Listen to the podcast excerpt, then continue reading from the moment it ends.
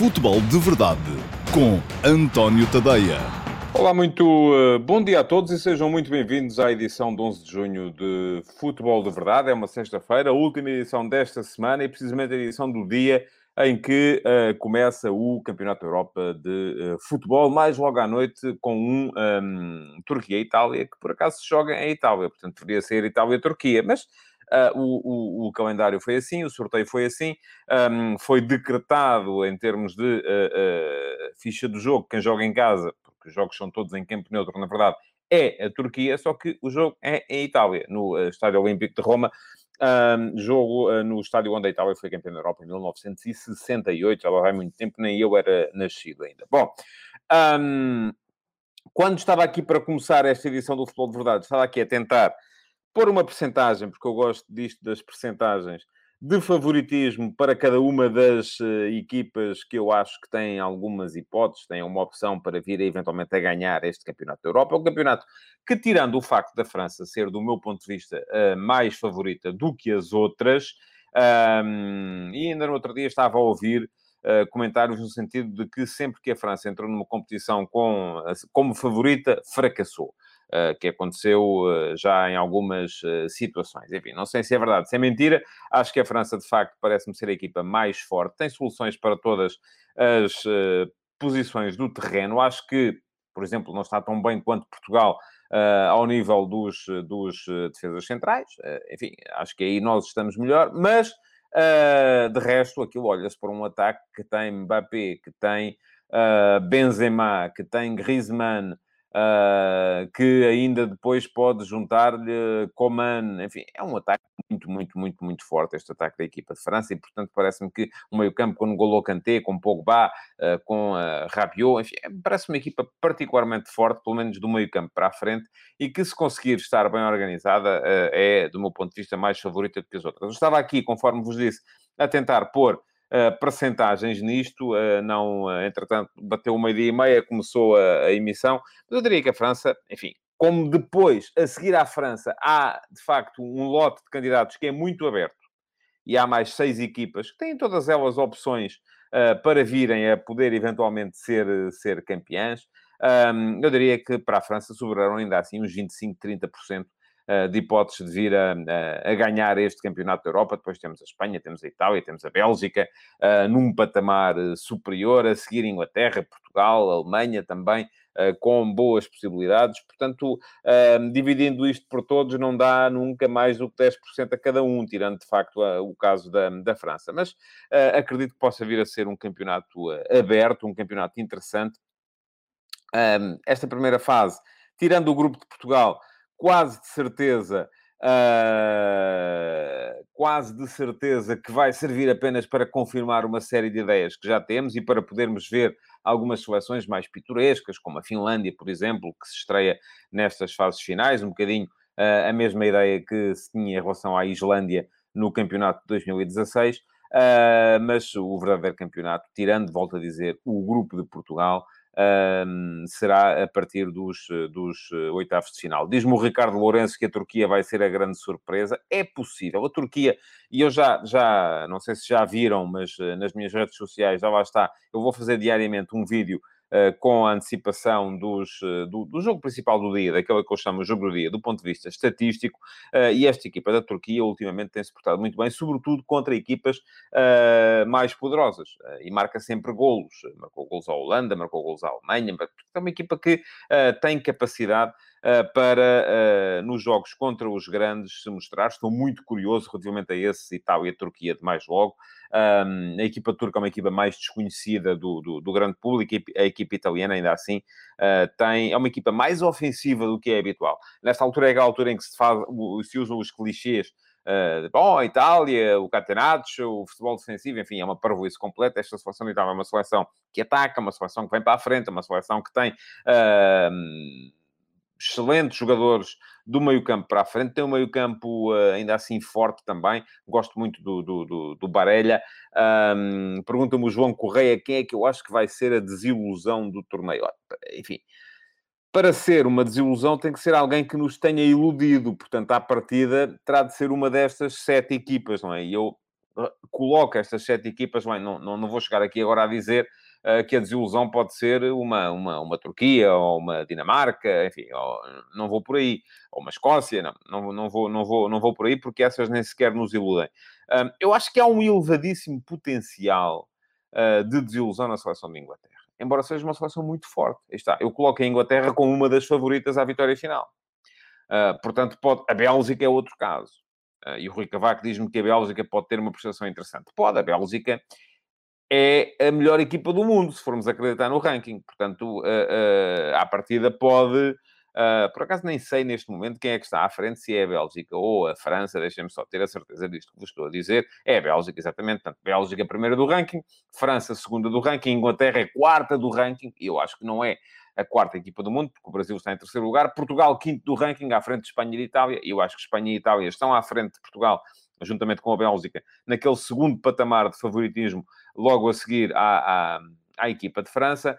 Uh, e depois uh, a Dinamarca, por exemplo, aparece em décimo lugar do ranking FIFA, à frente da Alemanha. Aparece a Suíça em décimo terceiro, a Croácia em décimo quarto, um, a Holanda em décimo sexto, Gales em décimo sétimo, Uh, e, se, e, depois temos a Polónia em 21, a Áustria em 23, e aqui já estamos a falar em equipas que são claramente outsiders e que, à partida, não creio que tenham uh, grandes hipóteses para poderem vir a, a, a ser uh, candidatos. Bom, já vi muitas perguntas sobre o que é que vai fazer a Dinamarca, o que é que vai, que é que vai fazer este, aquele, aquele outro, enfim, não vou conseguir responder a todos hoje como, como devem calcular, mas chamo a vossa atenção para isso.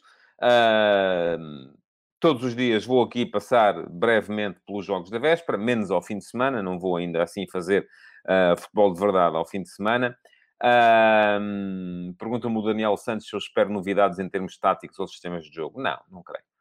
Um, hoje é que eu creio que já há muito pouca coisa por inventar. Eu uh, registrei aquela uh, frase do Carlos Carvalhal. Um, num simpósio em Espanha em que ele uh, recordou que quando era jogador lhe diziam que já estava tudo inventado e na verdade nem se inventou mais qualquer coisa. Inventaram-se os sistemas híbridos, aquilo a que o Carvalhal chama a criatividade defensiva, uh, que são as equipas que atacam de uma maneira, defendendo de outra, têm jogadores com peças móveis uh, que transformam o sistema, enfim. Mas isso também já está inventado. Uh, portanto, acaba por ser uh, difícil agora, aqui de repente, se eu soubesse vai acontecer aqui alguma inovação. O próprio o jogo sem ponta de lança já está inventado também. Enfim, o Guardiola faz isso, não é? Uh, com, muita, com muita frequência. Portanto, um, não creio que possamos vir a ter aqui nenhuma grande invenção do ponto de vista tático. E eu, para já, queria concentrar-me também um bocadinho. Um, Pergunta-me o Filipe Pinto se estes casos de Covid favorecem ou desfavorecem a seleção de Espanha. Ó oh, oh, Filipe, eu acho que desfavorecem. Não consigo perceber uma maneira daquilo ser favorável, mas eh, se, se, quiser, isso é que me parece também alguma criatividade da sua, da sua parte. Um, Gonçalo Pimentel diz que a Espanha parece ter a pior qualidade em 20 anos. Enfim, eu vou passar aqui muito brevemente por estas sete equipas que eu acho que são favoritas. Da França já falei, eu acho que é de facto a, a principal equipa da, deste, deste campeonato, a principal favorita. Eu depois já disse, coloco aqui num segundo patamar uh, três seleções, e já disse quais são: Bélgica, Espanha e Itália. Parece-me que são as três equipas que estão a seguir à França uh, no, uh, no lote de favoritos. A Espanha, pronto, já me disseram aí. que tem menos qualidade, não tem um ponta de lança, um finalizador, como teve em tempos com Fernando Torres, com David Villa. Morata não é a mesma espécie de, de, de jogador, o Ferran Torres também não tem mesmo, o mesmo grau de certeza. É verdade isso tudo, mas esta Espanha continua a ter uma coisa que a torna muito difícil de bater. É que é uma equipa que tem quase sempre a bola. E uma equipa que tem quase sempre a bola é difícil de derrotar. Convenhamos, não é? Uh, portanto, a Espanha pode ter um elevadíssimo grau de nabice quando chega à frente. Às vezes aquilo corre bem, uh, e correu bem, por exemplo, quando havia a Alemanha por 6 a 0 naquele jogo em Sevilha há pouco tempo. mas quando não corre particularmente bem, aquilo que temos é, eh, e eu lembro-me sempre desta expressão, temos uma equipa de bilhar livre, é? é uma equipa que vai uh, jogando tabela, tabela, tabela, tabela, mas depois não tem, não é como no snooker, que tem buracos, que é preciso meter a bola no buraco. Uh, e, portanto, esta equipa de Espanha parece-me que é um bocado isso. Agora, tendo esta capacidade para ter quase sempre a bola, acho que é uma equipa a ter em conta quando se fala de candidatos à vitória no, no final. Depois temos a Bélgica. Bom, primeira equipa do ranking mundial, por alguma razão é. Esta seleção da Bélgica tem um, Lukaku, o Pedro Miguel Stark diz-me que o Gerardo Moreno é bom, e eu também acho. Eu, mas enfim, mas é um meio ponta de lança. Uh, não é um 9 clássico. E vamos ver como é que a Espanha vai jogar, se vai jogar com Morata, como eu acho que vai, ou se vai jogar com o uh, Gerard uh, como um jogador que participa mais, que, mas enfim, não é aquele 9 mais, mais clássico. Estava a falar da Bélgica já. Uh, a Bélgica tem Lukaku num momento extraordinário. Lukaku cresceu muito com António Conte no Inter. Uh, e isto pode ser a diferença relativamente à, à, àquilo que era a Bélgica até aqui. Porque, de resto, a Bélgica tem um problema. Tem uma linha defensiva mais velha. Tem uma linha defensiva que já está...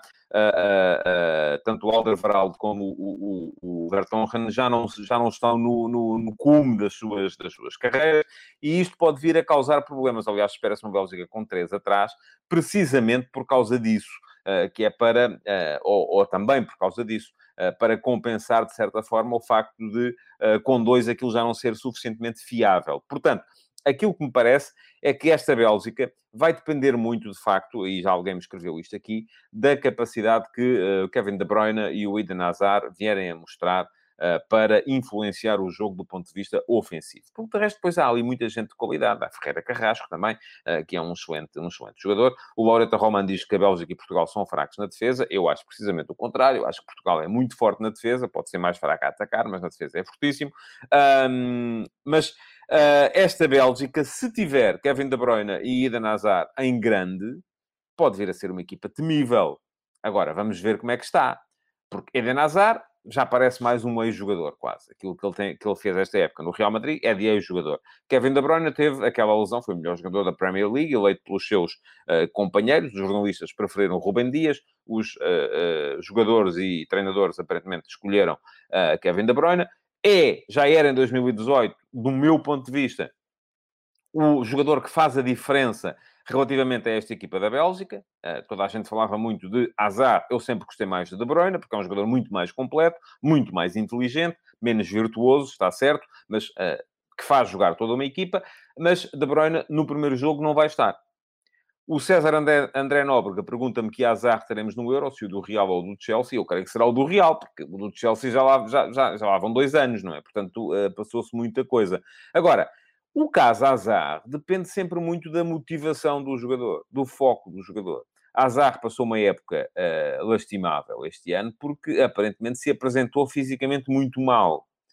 Se ele estiver hiper mega focado agora para este campeonato, pode ser um jogador para fazer a diferença. E atenção, esta Bélgica, com o Lukaku que vimos, e veremos se o Lukaku consegue aguentar uh, o, a forma que trazia do Inter desta, desta época, com Azar a fazer um bocadinho um, de parceiro aquilo que fazia uh, uh, o Lautaro na equipa do Inter, com Dries Mertens, com Ferreira Carrasco, eventualmente, com Kevin De Bruyne, enfim, é uma Bélgica, uma equipa que pode vir a ser temível. Veremos se vai ser assim ou não.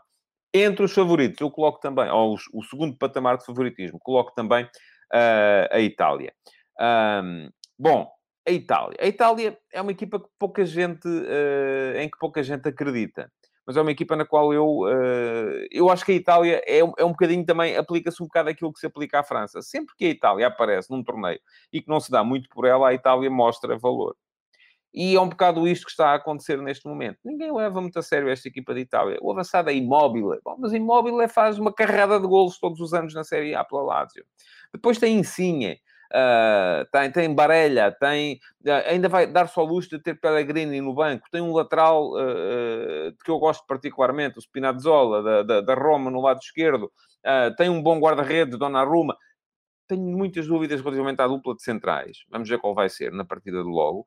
Uh, mas ainda assim, é uma Itália que uh, Mancini soube transformar para uh, fazer desta equipa uma equipa que é, sobretudo, ofensiva e não defensiva já disse há bocadinho, o clichê é dizer sempre, bom, a Itália é o catenado, o jogo defensivo e tal. Não, é ao contrário. Esta Itália é uma equipa que se impõe, sobretudo pela capacidade ofensiva. É uma equipa que é muito melhor a atacar do que a defender. Vamos ver hoje como é que uh, se vai portar na estreia contra a Turquia, que é um teste complicado para os, para os italianos. Esta Turquia é uma equipa forte, é uma equipa, já o disse aqui, faz muitos golos uh, uh, às equipas grandes. Belotti, fala-me o André Calça no Belotti, sim, mais um. O trio de ataque, Belotti, Insigne e Imóvel, para mim é fortíssimo, é ao nível dos mais fortes deste, deste campeonato. Agora, esta Turquia faz golos às equipas fortes. Esta Turquia tem mostrado isso mesmo, não se, não se intimida. Tem o, no buraco Ilmaz um, um avançado temível uh, e vamos a ver uh, se a Itália consegue passar já hoje pela Turquia, conforme diz aqui o César Nóbrega, será que a Itália não será surpreendida pela Turquia já hoje? Uh, vamos a ver. Eu acho que o jogo 2 vai ser um jogo muito, muito curioso. Uh, acredito num jogo com golos, um, ao contrário daquilo que são os jogos de abertura, que geralmente são sempre uh, mais xoxos, e o 2 acho que não. Depois, pergunta-me o Daniel Santos se a Alemanha está numa terceira linha de favoritos. Eu acho que sim. Alemanha, Portugal e Inglaterra. Um, no caso de Portugal, por uma questão de falta de tradição, e porque eu já vou falar disso há bocado, ainda acho que esta equipa de, de, de Portugal atual não está suficientemente afinada para aquilo que são as características dos seus jogadores. Mas já vou falar de Portugal com mais detalhe à frente. A Inglaterra, porque está a chegar a este ponto final da época com uma série de jogadores em quebra de forma. Uh, bom, terá Harry Kane, e Harry Kane é sempre garantia de golos, mas depois quem é que vai ter uh, para uh, acompanhar Harry Kane na frente? Não é? É um bocado duvidoso se, se poderemos vir a ter uh, uma dupla ou uma, ou uma, tripla, porque aparentemente será assim uh, capaz de uh, acompanhar Kane. Eu acho que esta Inglaterra tem tudo para vir a, dar-se mal, apesar de ter uma geração de talento extraordinário. Não acredito muito em Gareth Southgate como líder. Acho que se olharmos para os selecionadores destas sete equipas que estão aqui em cima, uh, Southgate parece-me ser o mais fraco de, de, todos, ou o menos forte de todos, uh, e por isso mesmo acho que a Inglaterra pode vir a ser, se eu apesar de colocar a Inglaterra neste terceiro patamar de favoritismo, se me dissessem assim, destas sete, escolhe aí uma uh, para, para ser a desilusão, eu diria a Inglaterra. Sim, Phil Foden, conforme me lembro, o Loreta Roman, também um excelente, um excelente jogador. Uh, vamos ver como é que a Inglaterra se vai apresentar. Tenho alguma curiosidade. Um, mas uh, veremos. Pergunta-me o Miguel Raposo se não será o treinador o mais fraco desta Inglaterra. Acredito que sim. Depois a Alemanha. Eu sou, dentre todos, não, não aparece aí ninguém uh, no, nos comentários que seja maior admirador do futebol alemão do que eu. Há muitos anos que venho dizendo que a Bundesliga é o meu candidato, é o meu, é o meu campeonato favorito. Um, acho que esta Alemanha pode ser fortíssima. Agora, a verdade é que não tem sido, não é? Uh, o Paulo Neves fala-me da Áustria. Eu já acreditei mais na Áustria do que acredito neste momento, Paulo. Uh, acho que esta época não foi boa para o austríaco na sua, na sua globalidade. A começar pelo início da, da fase de qualificação para o Campeonato do Mundo. Mas vamos a ver. Um, esta seleção alemã, que não vai ter Goretzka na, na, no primeiro jogo, mas tem jogadores, tem Kimmich, tem Müller, tem Kai Havertz, tem Timo Werner, tem, um, tem gente de enormíssima capacidade. O Francisco Vieira, ainda para voltar à Inglaterra, fala-me de Calvert-Lewin, Rashford, Greenwood, Grealish, uh, Jadon Sancho. Pois é, ó Francisco, pois não vão jogar todos. A questão é quais são os três que vão jogar, quais são os dois que vão jogar com uh, o Harry Kane. Aparentemente é Greenwood e, e, e, e aparentemente vamos ter o, o, o não vamos ter aqueles, os dois que eu escolheria. Eu, olhando, enfim, nem sei, nem sou capaz. Mas vamos ver, vamos deixar o campeonato começar. Eu estava a falar da Alemanha agora. Bom, uh, a Alemanha pode fazer... Uh, a questão é que não tem sido essa equipa, ultimamente. A Alemanha perdeu com a Macedónia do Norte, muito recentemente. Levou seis da Espanha, recentemente também. Portanto, ah, é uma Alemanha entre a fazer a transição do Yogi Love para o Hansi Flick. Um, veremos o que, é que a equipa vai render uh, Gnabry, ao Vasco. O Vasco fala-me do Gnabry e do Sané. Pronto, daqueles todos que eu falei, juntamos mais esses. Tem o, o Hummels, que é um central particularmente forte a construir também. Uh, ainda tem o Neuer na baliza. Portanto, é uma equipa fortíssima também, como é evidente. Todas são, destas sete que eu falei, todas são. Eu imagino uh, um programa destes uh, na Alemanha, Inglaterra e tal, e eles a dizerem assim, então e o Bernardo Silva? Então e o Cristiano Ronaldo? Então e o André Silva que nem joga? Então e o Jota? Então é, os portugueses são fortíssimos. Pois é. Não jogam todos, só jogam 11. E aqui a questão que se vai colocar, 11 de cada vez, pelo menos, em relação a todas estas seleções, é a mesma que se coloca em relação a Portugal, que é como é que vamos casar o, um, a ideia de jogo com os jogadores que temos. Eu hoje de manhã já escrevi sobre o sistema de Portugal, e quem quiser ler, uh, se faz favor, é dar um saltinho ao antoniotadeia.com, o último passo de hoje, um, que é acerca precisamente do 4-2-3-1 que está a ser uh, preparado por uh, Fernando Santos. Eu expliquei já no texto de hoje que este é um sistema diferente daquele que Portugal tem vindo a usar. As pessoas olham para os jogadores e dizem, ah, e tal, isto são uh, dois metros. Pois, mas é diferente. É diferente jogar como Portugal jogou em 2016, com William mais Adrian, e depois com João Mário a fazer uh, de, de, de, de, terceiro avançado e ainda colocando geralmente mais um médio, que costumou, até foi muitas vezes o Renato Sanches. É diferente jogar como vinha jogando ultimamente, uh, com William, ou com Danilo mais William, um, e depois Bruno Fernandes como terceiro médio, Bernardo Silva a fazer o tal terceiro avançado, quarto médio. Uh, tudo isto é muito diferente. A gente olha para os, para, para os jogadores e diz, ah, isto vai ser 4-3-3, vai ser 4-4-2, vai ser 4-2-3-1. Isso não interessa nada. Aquilo que interessa são os princípios. E os princípios desta equipa, que se vai dispor de início em 4-2-3-1, ah, a opção que foi tomada por Fernando Santos foi basicamente entre uh, aproveitar Bruno Fernandes ou aproveitar André Silva. É claro que depois vocês dizem assim, ah, mas porquê é que não joga o André Silva em vez do Jota? E eu próprio, eu olhei para esta equipa no início e disse assim, bom, para mim era André Silva como 9, uh, era uh, Ronaldo uh, como segundo avançado, Bernardo Silva como terceiro médio barra, quarto médio barra terceiro avançado, e depois Bruno Fernandes. Agora, a questão aqui é depois da ocupação dos espaços. E até hoje, sempre que a equipa de Portugal, eu percebo, eu não, não vou dizer que tomaria a mesma decisão que tomou o Fernando Santos, mas percebo-a, compreendo-a e vou tentar explicá-la. Já a tentei explicar no texto de hoje. Aliás, a esse propósito, estou curioso, vou aqui ver, porque ainda não olhei sequer para os resultados da sondagem, tal como acontece todos os dias. A propósito do meu uh, último passe, eu lanço uma sondagem uh, no, uh, no meu Instagram, António.tadeia, um, e uh, hoje fiz isso também. Um, e queria agora ver, tentar ver, isto está-me a boicotar, é a segunda vez já uh, que isto me acontece, tenta-me boicotar. Uh, queria ver os resultados. A pergunta que eu vos fiz hoje foi se Fernando Santos fez bem em libertar Bruno Fernandes. e um, queria ver as vossas respostas. Aparentemente o, Instagram ainda não tinha lançado a sondagem, acho que a lancei só agora. Portanto, lamento mas podem de qualquer modo continuar a seguir, ou ir lá a seguir, António.tadeia, e ir à procura da sondagem do dia um, para poderem votar, sendo que as opções que lá estão, uh, a pergunta é se Fernando Santos fez bem em libertar Bruno Fernandes, e as hipóteses de resposta são, claro, porque ele é craque, ou não, porque faltam avançados. O Paulo Neves diz-me Fernando Santos é 4-2-3-1 forever. Não é, Paulo. O Fernando Santos nunca jogou em 4-2-3-1 até hoje na seleção nacional. Aliás, eu acho que há 20 anos que Fernando Santos não joga em 4-2-3-1. Um, desde que no Futebol do Porto inverteu o triângulo de meio campo e passou, deixou de jogar com dois médios mais um 10 para passar a jogar com um 6 mais dois 8. Um, e isto, enfim. Agora, a questão aqui é, é tentarmos perceber Uh, eu, a sério, eu vou ter que deixar. Pedia ao Mauro, e não sei se é o Rui, se é o Vitor Hugo, que estão com eles hoje, com ele hoje, que continuem a pôr os comentários, mas eu vou ter que deixar de responder, senão não consigo uh, chegar ao final do futebol de verdade se continuo aqui em diálogo permanente convosco. Podem continuar a deixar comentários, eles vão continuar a aparecer aqui em baixo. Eu vou uh, deixar de vos responder aqui em direto, porque senão não consigo chegar ao fim ainda tenho que explicar aqui a questão da seleção portuguesa e olhar para aquilo que foi o jogo com Israel.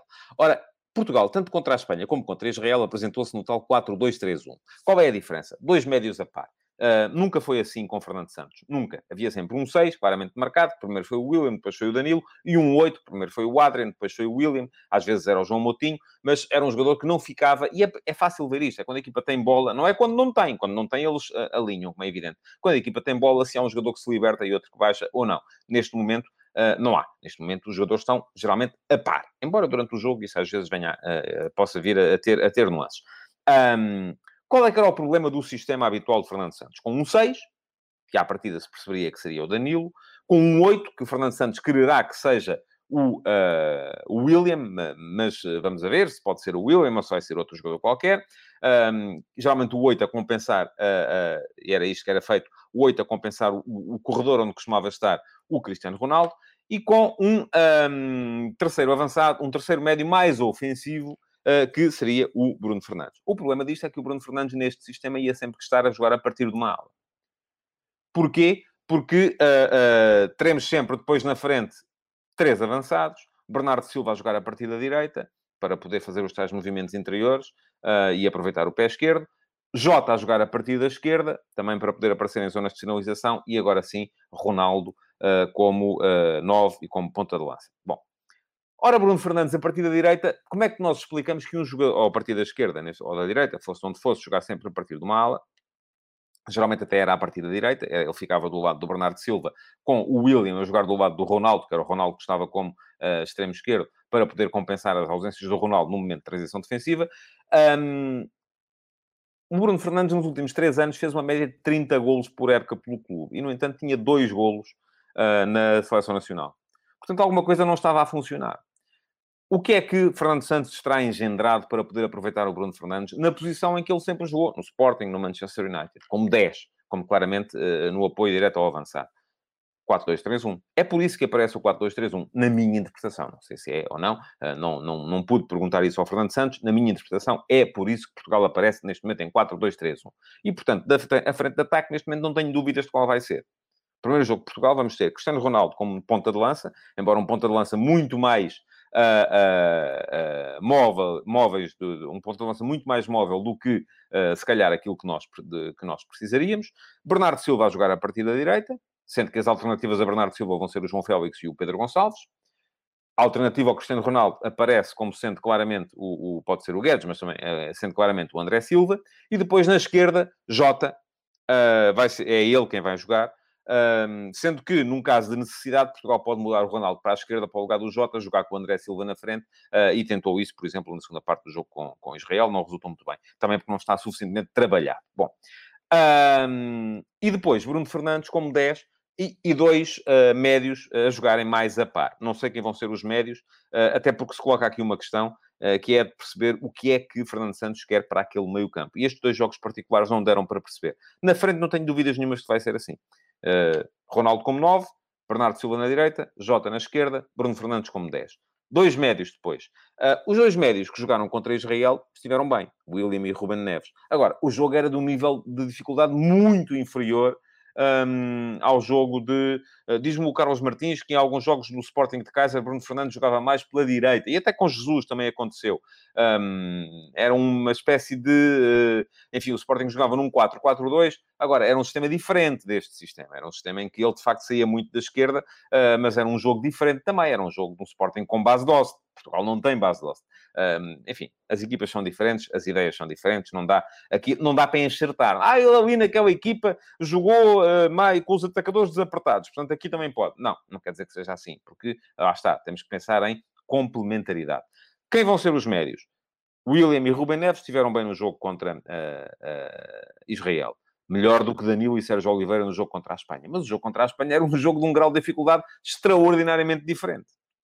Uh, agora, há aqui outra questão. É que, aparentemente, e os últimos minutos uh, que Fernando Santos teve Danilo em campo, uh, foi como central. Fernando Santos contará como Danilo para ser um dos centrais da equipa. E eu já o disse aqui. Mesmo que eu admita que Danilo pudesse ser a primeira opção para 6, se Portugal jogasse com um 6 claramente definido, um, a partir do momento em que ele pode vir a ser necessário como central, fica difícil, eh, porque se Portugal viesse a precisar de Danilo para central, ia ter que mexer em dois setores, na defesa e no meio campo. Portanto, a coisa aí complica-se. Uh, não sei, muito francamente, vou, vou não, não, tenho nenhuma ideia. Uh, Diz-me o Josias Martins que eu na terça-feira disse que não acreditava no meio campo com William e Ruben Neves em simultâneo. Vamos a ver. Eles jogaram agora, não é? Ouça, uh, eu também não, não sou dono da verdade absoluta. posso dizer-vos qual era o meio campo que eu faria. Agora, não sei muito bem uh, qual vai ser a ideia de, de, de, Fernando Santos. Eu acho que há ali vários jogadores. Moutinho, por exemplo, estando em forma, é um jogador muito importante, é um jogador que garante posse, que garante equilíbrios. Um, agora, depois é um jogador que não é tão forte do ponto de vista físico. Um, o Rui Coelho diz que o Palhinha não está ainda pronto. Enfim, Palhinha era um jogador que eu gostaria, mas implicaria uma equipa a jogar muito mais à frente do que, do que joga Portugal. Eu acho que Portugal continua a jogar muito atrás. Um, e depois a grande questão, uh, bom, enfim, alguém falava aqui os centrais, não tenho dúvidas, o guarda-redes é o Rui Patrício, os centrais é o Pepe e o, e o uh, Rubem Dias, o João Cancelo joga clarinho como a água à direita, jogou muito bem contra Israel, um, à esquerda, eu acho que vai depender dos jogos, vamos alternar, uh, se calhar contra a Hungria vai jogar Nuno Mendes, mas depois no, no jogo a seguir vai aparecer o Rafael Guerreiro, até porque o Rafael Guerreiro aparentemente não, não, não, não fará tantos jogos consecutivos. Pergunta-me o João Ramos qual é o papel do Renato Sanches nesta equipa. É um jogador com características diferentes de todos os outros médios, é verdade, é um jogador que dá alguém posse. Um, eu acho que pode vir a ser importante em alguns jogos. Uh, não creio que esteja, que esteja de início, até porque para estar de início das duas, uma, ou saiu o Bruno Fernandes e isso não vai acontecer, ou ele seria um dos dois médios e isso também não vai acontecer, porque sai muito da posição. Uh, e Fernando Santos quer, sobretudo, manter os equilíbrios. Ora bem, o que é que acontece aqui? Um, e alguém me perguntava aqui há bocado se Portugal tem melhor equipa do que em 2016. Eu vou responder na segunda-feira, no último passo, a essa pergunta. Mas vou deixar já aqui um lamiré. Eu acho que uh, Portugal tem mais talento do que em 2016. Resta perceber se tem melhor equipa. E para se perceber se tem melhor equipa, é preciso uh, o fator extra, que é o fator coletivo, não é? Que é a adequação da ideia de jogo coletivo aos jogadores que temos. E a, a questão é que muitos dos talentos de Portugal são talentos que se exprimem melhor em ataque organizado, em ataque posicional. E Portugal não vai querer jogar em ataque posicional. Portugal vai querer, muitas vezes, jogar sobretudo em ataque rápido e contra-ataque. Equipa atrás, exploração de, do espaço um, em chegadas rápidas. Por isso gostam Jota e Ronaldo. Não é? Portugal vai ser, sobretudo, uma equipa de bola rápida na frente. O Diogo Antunes diz que o Jota é muito básico. Ó oh, oh, Diogo, mas o Jota faz golos. E os jogos ganham-se com golos. É assim, se nós quisermos Portugal a jogar pé para pé à Espanha, Portugal a jogar como joga à Espanha, tiki, taca, pá, pá, pá, o Jota não, claro. Claro que não. Mas nós não queremos isso. Ou melhor, o treinador não quer isso. O Rui Coelho diz que o Fernando Santos devia ter convocado mais um central. Eu também acho. Aliás, disse na altura. Um, Fernando Santos não quer isso. Fernando Santos quer bola rápida na frente, exploração de espaço, verticalidade, vertigem, uh, profundidade, velocidade, ataque rápido, contra-ataque. E aí o Jota é dos melhores jogadores da Europa. Portanto, é que esta ideia de nós dizermos assim, ah, temos melhores jogadores do que tínhamos há 5 anos. Temos, mas uh, uh, temos mais talento, sem dúvida nenhuma. Agora, a seleção de 2016 tinha um aspecto fundamental. É que o plantel casava a mil por cento com a ideia de jogo. E vamos ver se temos isto ou não, neste momento. E a questão, eh, muitas vezes, há muita gente a dizer isto, dizia há bocado o União Poça Paulo, que é...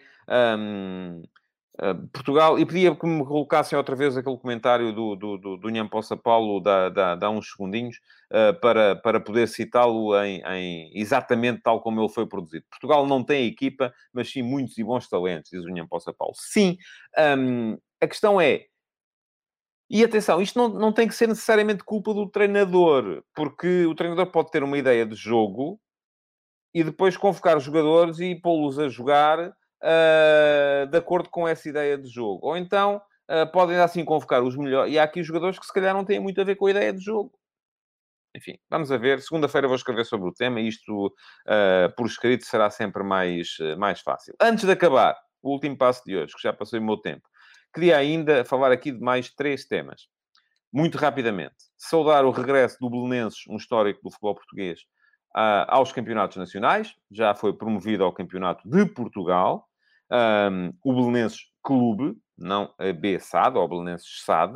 Vamos ver como é que isto se vai resolver. Mas, para já, o Belenenses Clube vai estar no Campeonato de Portugal na próxima época. Deixa-me só responder ao Carlos Martins, que diz que a seleção de 2004 foi a melhor de sempre em termos de qualidade. Carlos, a de 2000 era melhor.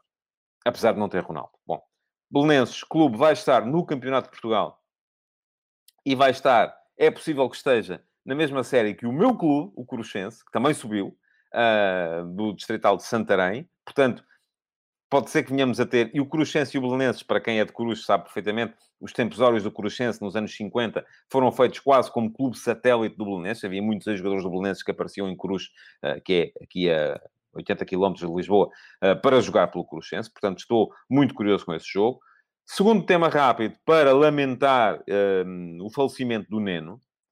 O Neno era uh, dos tipos mais bem dispostos que eu alguma vez encontrei no futebol.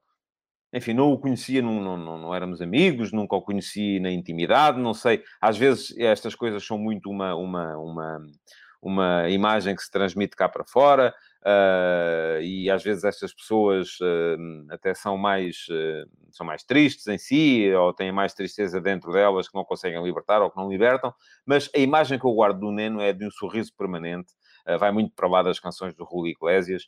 Um, era um bom guarda-redes, não era um extraordinário guarda-redes, ao contrário daquilo que possam vir a dizer agora, mas era um bom guarda-redes, foi internacional de Portugal uh, e, sobretudo, depois disso, depois de ter abandonado a carreira e ter continuado ligado ao futebol como dirigente no Vitória Sport Clube, era das pessoas mais afáveis eh, que eh, eh, tive o prazer de conhecer e de encontrar. Tinha sempre uma palavra de estímulo para toda a gente, mesmo para quem, como é o meu caso, não privava com ele de, com, com, com frequência. Por fim, último tema de hoje, para comentar aqui muito brevemente também a ação que vai ser interposta, ou já foi interposta por um sócio contra Luís Felipe Vieira no, no Benfica. Duas coisas a dizer sobre isto. A primeira questão tem a ver com, uh, eventualmente, a mistura de dinheiros uh, do clube com as empresas do seu presidente. A ser verdade, é gravíssimo. Aliás, é gravíssimo em qualquer dos casos. A ser verdade, é gravíssimo porque implica que o clube está a saque. A ser mentira, é gravíssimo porque implica que estão a ser feitas acusações infundadas contra o seu presidente e, neste caso, o autor da ação deve ser responsabilizado. A segunda questão tem a ver com uh, acusações, ou enfim, não sei se lhes posso chamar, acusações de fraude eleitoral. E estas, uh, vamos lá ver, eu acho que deviam ter sido feitas na altura. Uh, mas é, este é um problema que temos muito a serem verdadeiras também, ou a, ser, a haver de facto suspeitas relativas ao voto eletrónico. É um problema que temos muito nos nossos clubes, porque os clubes são muito o feudo dos seus presidentes, e atenção, aqui falo de todos os clubes todos os clubes. Um, não há, de facto, uma transparência, e por alguma razão, temos no Foco do Porto um presidente há 40 anos, temos no Benfica um presidente há uh, 20 anos, uh, e temos no Sporting uma alternância de presidentes que foi sempre apresentada como uma das razões para o Sporting não estar lá em cima a discutir uh, o, o, o do futebol nacional com os outros dois, porque quem lá está não tem, não tem tempo suficiente para se instalar. E agora, esta instalação é boa ou é má, não é? Para a democracia é má sempre para o clube, aparentemente, há quem defenda que é boa, eh, porque os presidentes, quanto mais tempo lá estão, mais facilidade vão tendo para uh, controlar tudo e mais alguma coisa, incluindo os próprios clubes. Bom, chega ao fim o futebol de verdade de hoje. não vamos ter uh, futebol de verdade durante o fim de semana. Estarei de volta na segunda-feira, mas vamos ter na mesma, nas minhas redes sociais, os tais vídeos de antevisão dos jogos do dia no Campeonato uh, da Europa de Futebol. Portanto, mantenham-se por aí, partilhem este Futebol de Verdade, deixem o vosso like, deixem o vosso comentário, subscrevam o Futebol de Verdade na, uh, no, no podcast e, um, e, já sabem, é só uh, voltarem segunda-feira, aproveitem o fim de semana para fazerem, para descansar, fazer o que quiserem e para ver o início do Campeonato da Europa de Futebol. Eu vou de certeza fazer isso. Muito obrigado. Até segunda. Futebol de Verdade, em direto de segunda a sexta-feira, às 12h30